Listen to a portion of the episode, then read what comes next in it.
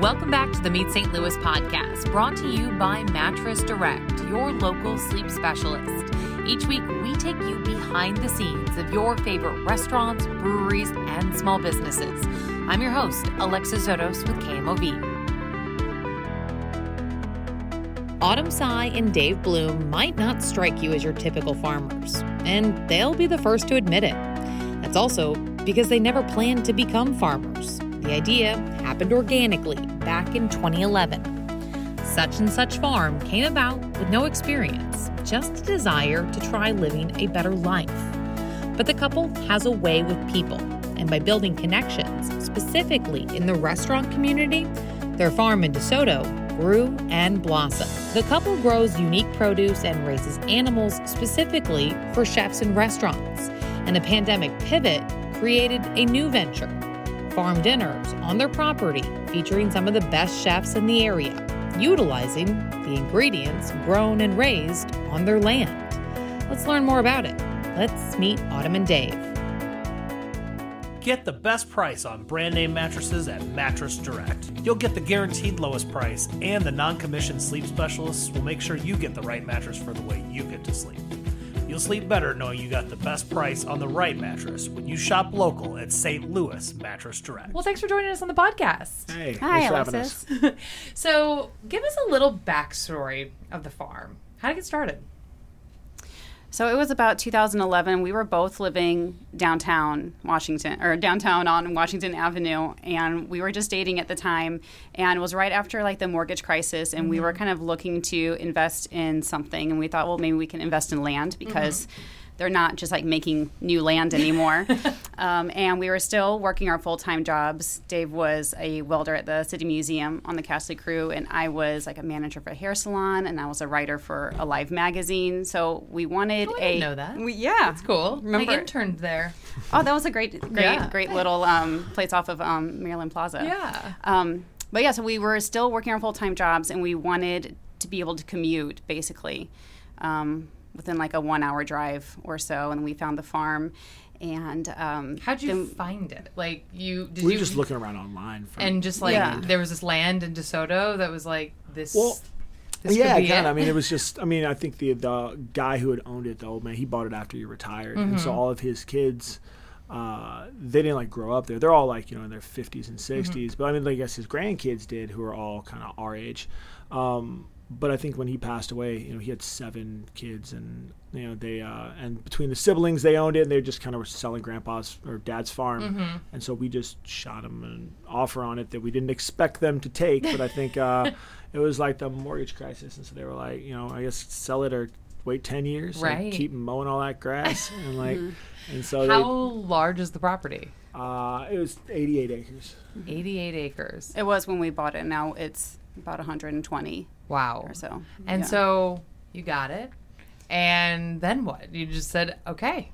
Oh, we, we just want to start. I mean, at first we kind of wanted to start homesteading, like, Mm-hmm. you know, living more like hand to mouth, like growing tomatoes and you know chopping firewood to heat your house, and you know be more you know, Self sufficient. Yeah, you know my my direct instead of cut the middleman out, like my direct labor benefits like me and my friends and family. Mm-hmm. of like I'm gonna go to a job and I'm gonna get a paycheck, I'm gonna take the paycheck, I'm gonna put it in the bank, and I'm gonna take money out of the bank and I'm gonna give it to the gas company and Yeah. pump me gas. I'm gonna heat my house. I'm like I'm gonna chop down that tree, I'll burn the wood, and it's gonna make me warm. Like bing, bing, bing, like very direct line. Mm-hmm. Right. Yeah. Um, But we neither one of us had any type of farming experience No. at Wow. all whatsoever. So it was just kind of um, um, yeah, it was a wild start.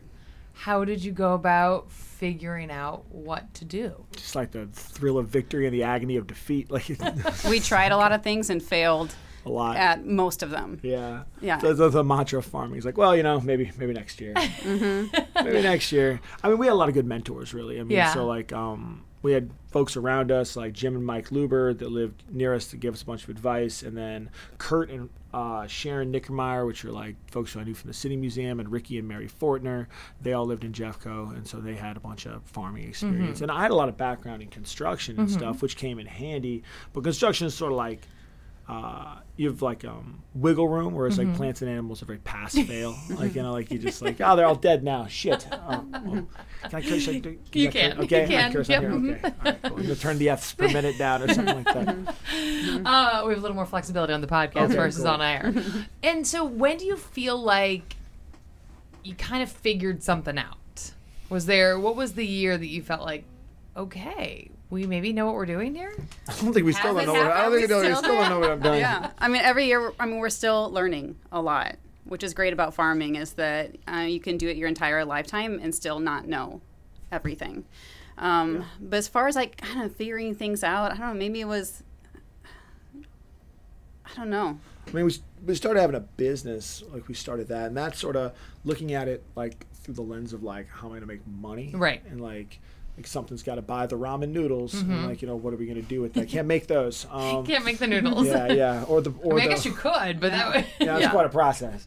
I can't make the gasoline. That's There the you one. go. Like, um, but uh, um, yeah, I mean that started. We were just growing vegetables, and it was really, it was honestly, it was really Josh Galliano and Josh Paletti Mm-hmm. that They were at the Libertine at the the, Liber- yeah, that got us into it. R.I.P. Yeah. R.I.P. good. that fried chicken. It was chicken. a great place. They're awesome. And Josh really got us into it, like him and Paletti, and then also Ryan McDonald that we're working with. And there's a kind of a core group of folks who started the Libertine that we just had. I think I forget what it was like a friend of ours, girlfriend was cooking there. So I don't remember who it mm-hmm. was, how we set up. But we got in there, and Josh, Josh squared both Joshes, bought a bunch of our produce and liked it, and said they wanted to buy a bunch more, and started sending us to like introduce their friends to us to like, mm-hmm. oh, these guys get good produce, you should buy it. And the people that he introduced us to were like Gerard Craft and Kevin Nashan and like all these other people. And like Galliano made a point of like, and and Paletti too of like putting us out there to all these people, and also like taught me a bunch about growing, like you know, um, like how fine dining works. Like, I didn't really get fine dining. Like, I thought it was kind of dumb. I remember I was sitting outside and I was talking to him, and we were smoking cigarettes out behind the Libertine. And uh, I was like, I don't get it, man. Like, I don't get like fine dining, like all like big white plate, tiny little food. Like, it doesn't make any sense. Like, it's. it's I think there's a lot of people who might feel that way. yeah, and he was, and the way he put it, um, is he was like, it's like, uh, he's like, well, it's art. It's like a sand mandala. And I was like, what do you mean? He's like, well, you know, like the Buddhists, they take, they make those big mandalas, they place all these individual grains of sand, and then like you experience it and you look at it and you enjoy it, and then they just like dump it in the ocean mm-hmm. because like some art is meant to be like an experience that you enjoy and then it's gone and he's like mm-hmm. and that's what fine dining is is that you come into a restaurant and this dude who's the chef who's an artist use all these different ingredients and all these different materials to make this crazy experience for you and then you enjoy it and then it's gone, And it's gone. then it's gone, and then not, it's not supposed. Not all art's supposed to get like hung up in your bathroom and examined mm-hmm. every time you go in there. That some stuff's just like a beautiful, a beautiful evening, and that that's what it is. What was that like to then think what you were growing was going to be a part of that art? Yeah, that's we built the whole business model off that. We're just like, well, you're an artist, and like we have a paint factory. We'll make you anything you want. Mm-hmm. And we love would just that. we would just sit down with seed catalogs with these chefs every Every December. every, every yeah. December and be like, all right, what do you want me to grow you this year? Mm-hmm. And then they would be like, all right, let's narrow it down, fellas. You're gonna get 20 varieties of tomatoes here. Like, let's you can pick five. And like we and and we'd sit down, and it was nice for us on a business tip because like it was already sold. Like they were like waiting for like you'll grow me these weird radishes. I was like, will you buy them? And they're like, yeah. I'm like, cool. I'm gonna fuck yeah, I'll grow them for you, whatever. if you'll buy them, yeah, like sure. And so you Um, were just yeah, that's um, and is that from your um, experience talking to other farmers, kind of a different way to go about it? Absolutely. I think so. Yeah. I don't know of really any other farmers doing that, but at the time, like 80% of our business was selling to restaurants, mm-hmm. and you know, as clients, and that, I mean, that type of like customer service is what we really strived for too. I think there's like a difference. We became friends with all the guys. I've, I noticed the guys who work in kitchens remind me a lot of guys I worked on like construction sites mm. with. They're mm-hmm. all like big, you know, bearded dudes with tattoos who like drink a lot and like hang out. And I think that maybe, at least what I've been told by a bunch of the chefs that we're now really close friends with, is like they've gone and done lots of farm visits with people before, and it's always very kind of like crunchy granola hippies, like mm-hmm. breathing in the soil, like eating tomatoes off the vine, and talking about you know the Earth Mother going into the food, and I was like, "You guys want to like shoot guns and ride four wheelers and blow stuff up?" And they're like, "Yeah, let's go!" And like we we just all became really You good kind friends. of created your own version Yeah, well, we- of of the farm, then yeah, farm to just, table. Exactly. We just worked with our buddies then. Then it was just all mm-hmm, of mm-hmm. our friends that all were in the restaurant business, and so then it was really easy. We just like grew whatever our buddies wanted, and we all talked and communicated about it like you do with any of your friends, and and it just sort of kind of grew organically from there. Mm-hmm.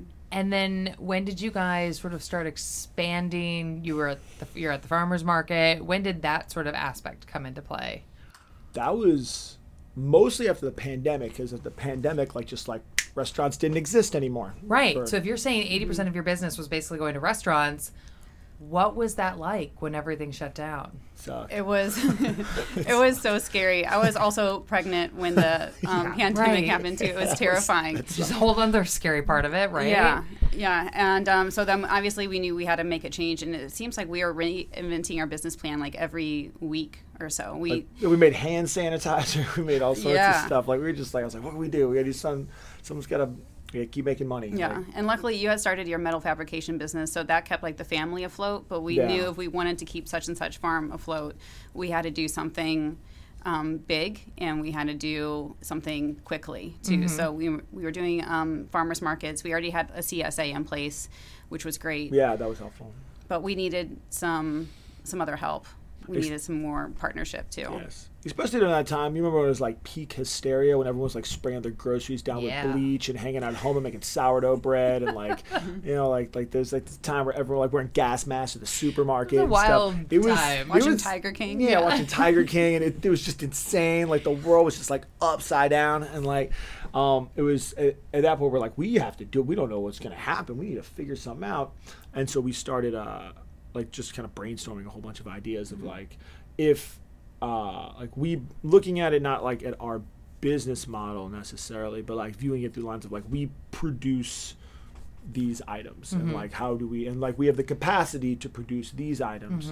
How do we um, produce more of them and sell more of them in order to be able to do it like what do i have the capacity to do instead of like how do i keep doing what i'm already doing? Right. from what we could tell what we were already doing was totally fucked and like Right. Well, any- yeah, you had anymore. no idea when things would open back up, when that business would return. Oh yeah, I mean they're putting like restaurant owners in like jail in California and stuff for people open it up, and they were like, Yeah. like, they're I mean, trying it to was- do more. Remember two weeks to stop the spread, and yeah, it was like a wild time. long lockdowns. Uh, and so, but you guys managed to stay afloat. Hmm?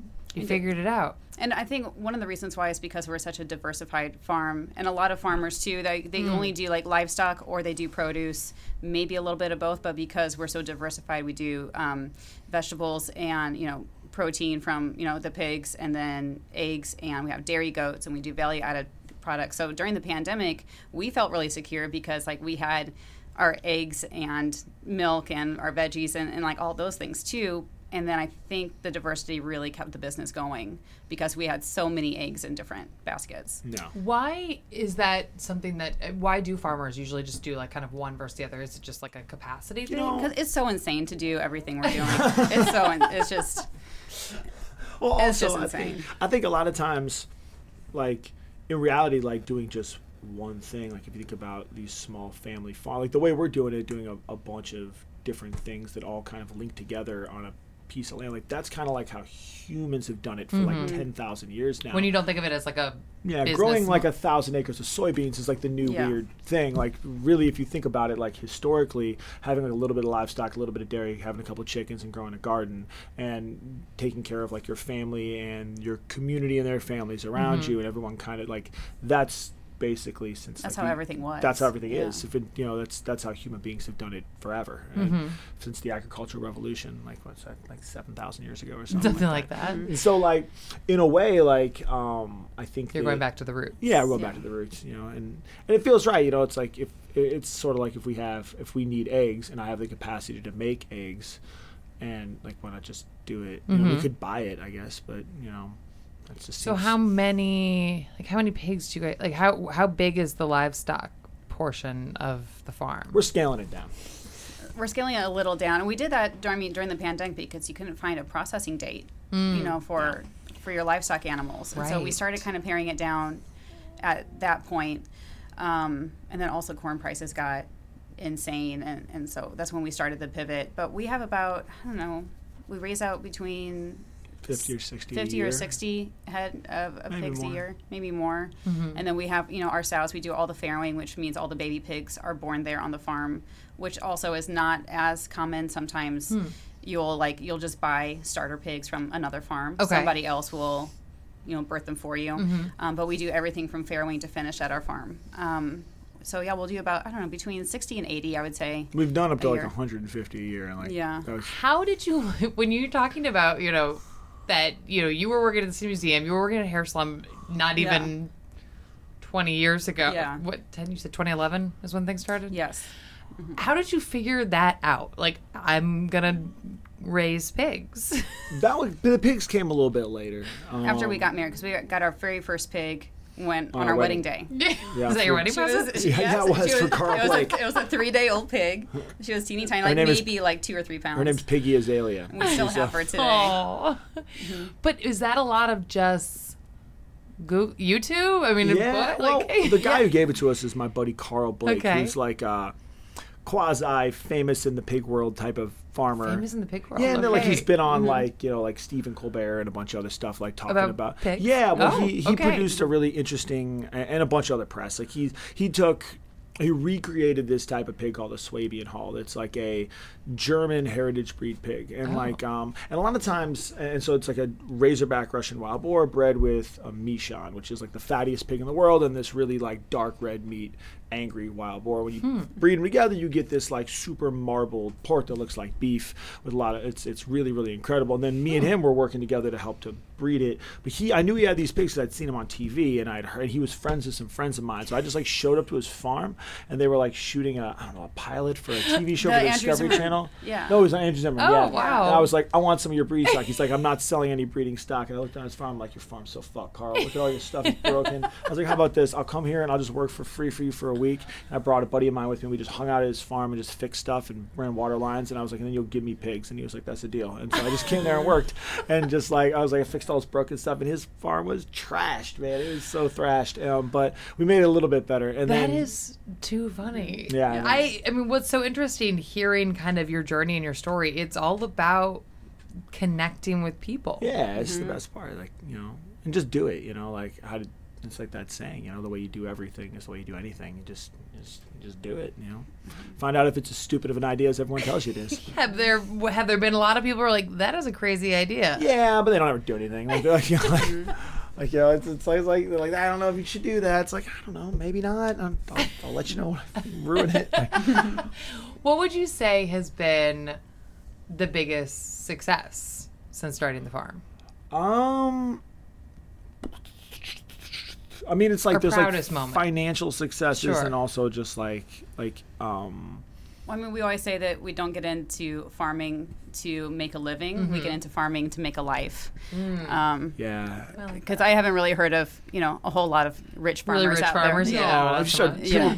people always they're like, how do you guys like? How much do you think farming you guys make like dollar an hour? I'm like, man, if I start viewing it through that lens, I'm just gonna get like real depressed. Like, Right. it's like, it's like, what's the point, man? Like, I don't know, like the four dollars. I don't know. It doesn't matter. Like we're making. Because it's not a job that is like it's not a nine to five Well, it's by very, any re- means. Mm-hmm. yeah, it's very rewarding. Like it's like you know, and so like proud moments.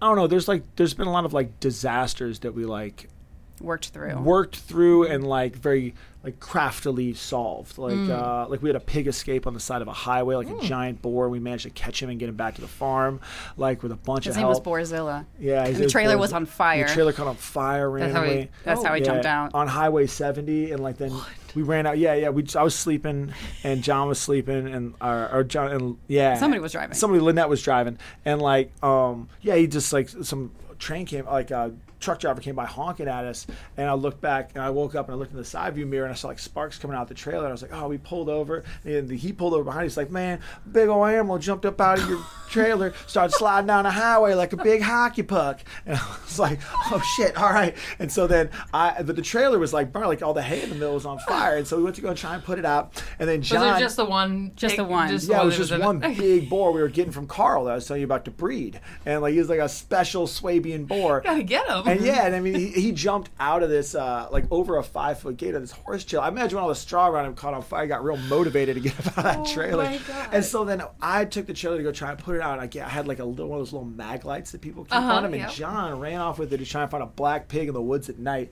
And like, he just, he didn't find him. And so we got back, we got the trailer out, and I was, and I called Carl, and Carl was basically like, that sucks. And like, uh, and I called Autumn, and I was like, oh man, you won't believe what happened. And I told her, and then we were sitting there. And I was like, "What are we gonna do?" I was like, "Well, like, what's gonna happen?" It's like, I don't know. Maybe, maybe we find him. Maybe we uh, never find him. Maybe like he runs in the highway and like a bus full of children hit him and they all die and we get sued. Maybe someone shoots him and they eat him. Maybe he's dead already. And I was like, maybe we find him and we capture him, we bring him out to the farm and everything's just totally fine. I was like, I don't know, but luckily we got a bunch of buddies that are just like down to do some cowboy shit at dawn with us, and so we called a bunch of people, a bunch of the guys in the church from Sk8 Liborius, like John Dudry and a bunch of these other guys, because I had the church just got the church right around that time, and we I think we'd already built a skate park in it, but it was it was early in it, and Peter and a bunch of guys, we all met like around At dawn. At dawn. It was like and- we ride at dawn We ride to at get dawn. Borzilla. Find the board. Yeah, and I called, so I called the cops, and I was like, because the cops who came into the quick trip and helped us cut the trailer apart and shit, and then they were like, I was like, hey, I'm just letting you know where the guys lost a pig on the end of the highway, and the 911, uh, the dispatcher was like, oh yeah, we heard all about you guys, and I was like, we're just gonna be back there looking for him, and she was like, okay, cool, thanks for letting us know. She goes, hold on, I'm getting a call on the other line uh, about your pig, and they were like, your pig's at mile marker 191. Oh my god. And then I looked, we were at 190, and we are just like, get the truck! And we like ran down the highway and we found him. And the police were there with him, and uh, and we managed to get him kind of cornered. you have to imagine that's like one of those stories that those police officers like absolutely like share. Where you're like, remember that that crazy boar it we was found? it was on Warrenton, like way out in the country, and there. So we all came in. And we were like, get, we were catch, we were trying to catch him, and there's. I remember we were teasing the cops. We were like, "How'd y'all lose a pig?" And we're like, "Oh, he jumped out the trailer. It was on fire." And they're like, "Well, if he starts getting out of the," he's like, "I don't know. We couldn't find him, man." Like found we were teasing the cops, but the cops were super awesome. They called like they helped us wrangle this pig, and Oh it, it wound up being I mean, like a how big. big are we talking about here? huge, huge, like Five- five- seven, five, seven hundred pounds, Oh maybe. my God. giant. And like, so like, it wound up being like this fun thing where like we're joking around with the cops. And the animal control guys came and they shot him with a tranquilizer, and they were like, "How is he not going down?" I was like, "I don't know. I've never lost a pig like this before." And they stuck him with all this juice, and he's still. And finally, like me and a couple of these cops that we had been joking around with, and the animal control guys and like fire guys, buddies, we managed to like get some hands on him. Oh and my then my buddy Lambert, we hog tied him. We got him in the trailer, and then he escaped, and he got back out of the trailer.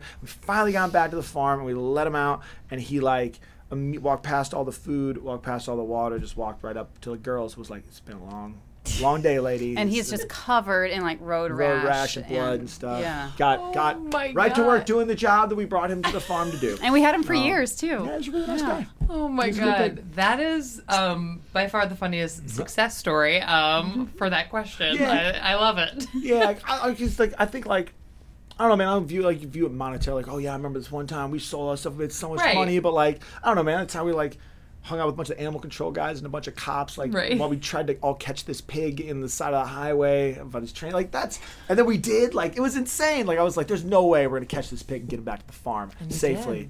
And like, it's Mm-hmm. like, what are the chances of that? Put him in a blanket and like all carried him up the hill and he's all hog tied. He's lashed with like eight guys.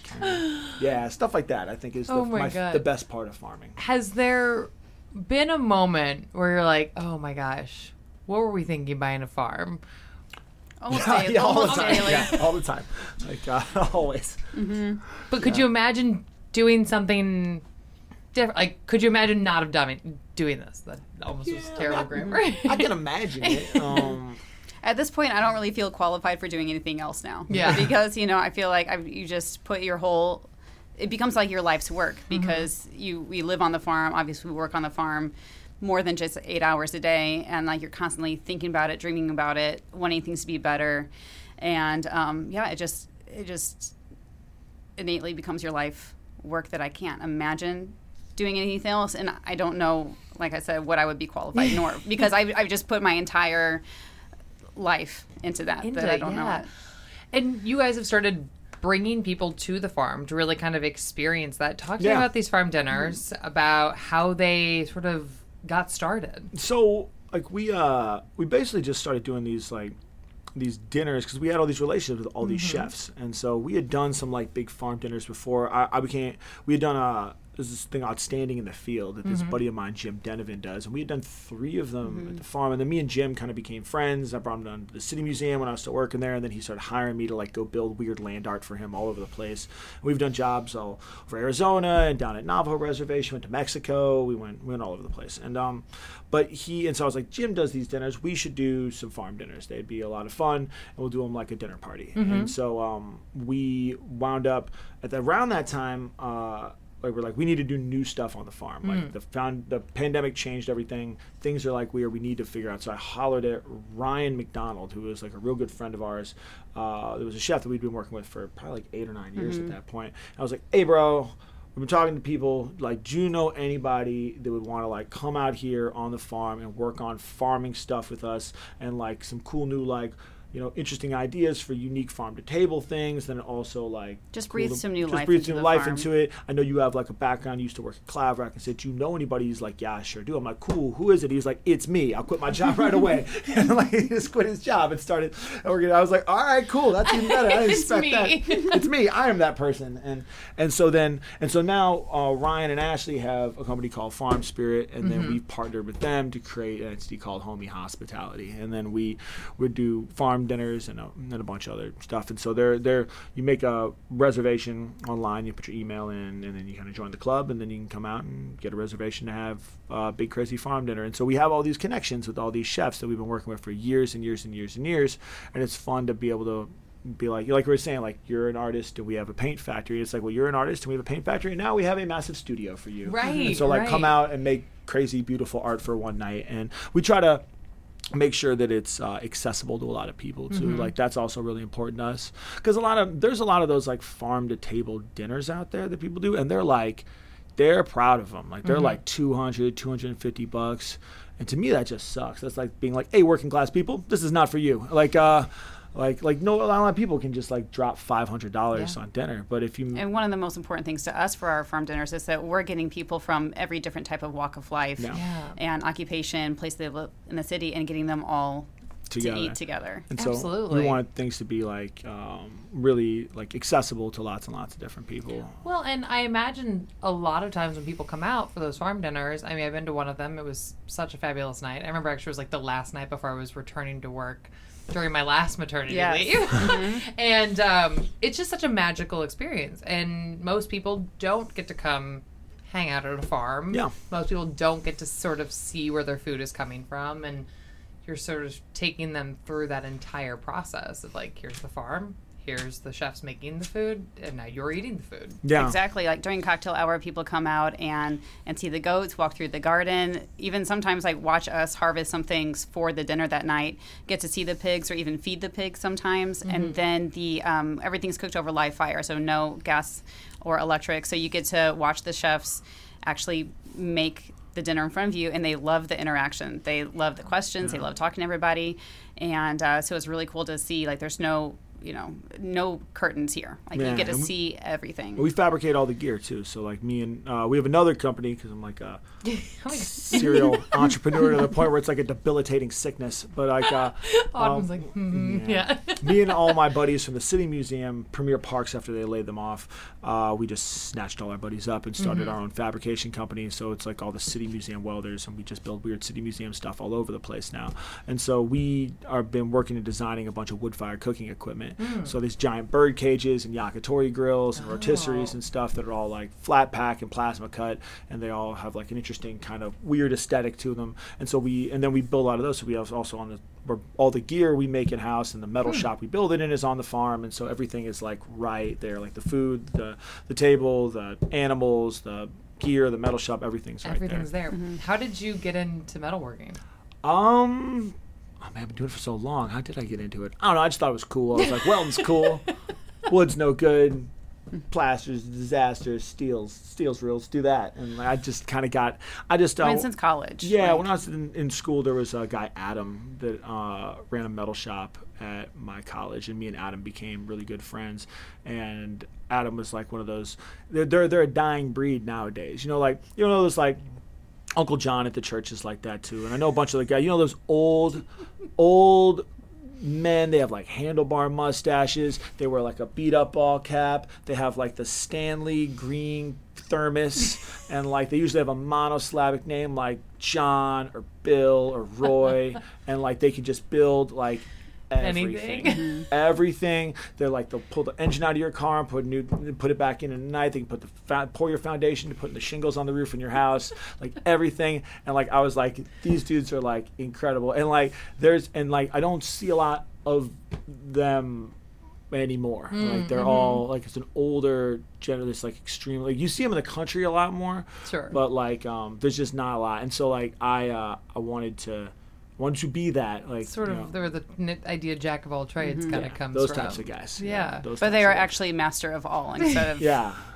Right. the, the rest of us, which are. And so I knew dudes like that, but then I wanted to be a and like I, I was like, Weldon's a good place to start. Weldon's really cool, and I liked it. You know, it's like shooting sparks, and you got to wear a cool hat, and big mask, and it's badass, it's super kick ass, and like it's like, and so I went to go work at the shop, and um, I. Uh, I always liked building stuff and working ever since I was a little kid. And so I just sort of started doing that. And then from there, um, just kind of expanded and got into all sorts of other building weird stuff. Yeah, and it's just continued on into different areas of life of, Yeah. of building and things like that. Yeah, and, but, you know, good way to collect weirdo buddies. what is the hope for such and such farm? What's the what's the future hold? That's such a good question. I don't know. Um, I don't know. What do you think? Um, I think like practically on a practical level, it would Like be this week? Like, to, to get through this week. First of what- all, what's the would be- future hold like next month? What are we gonna do?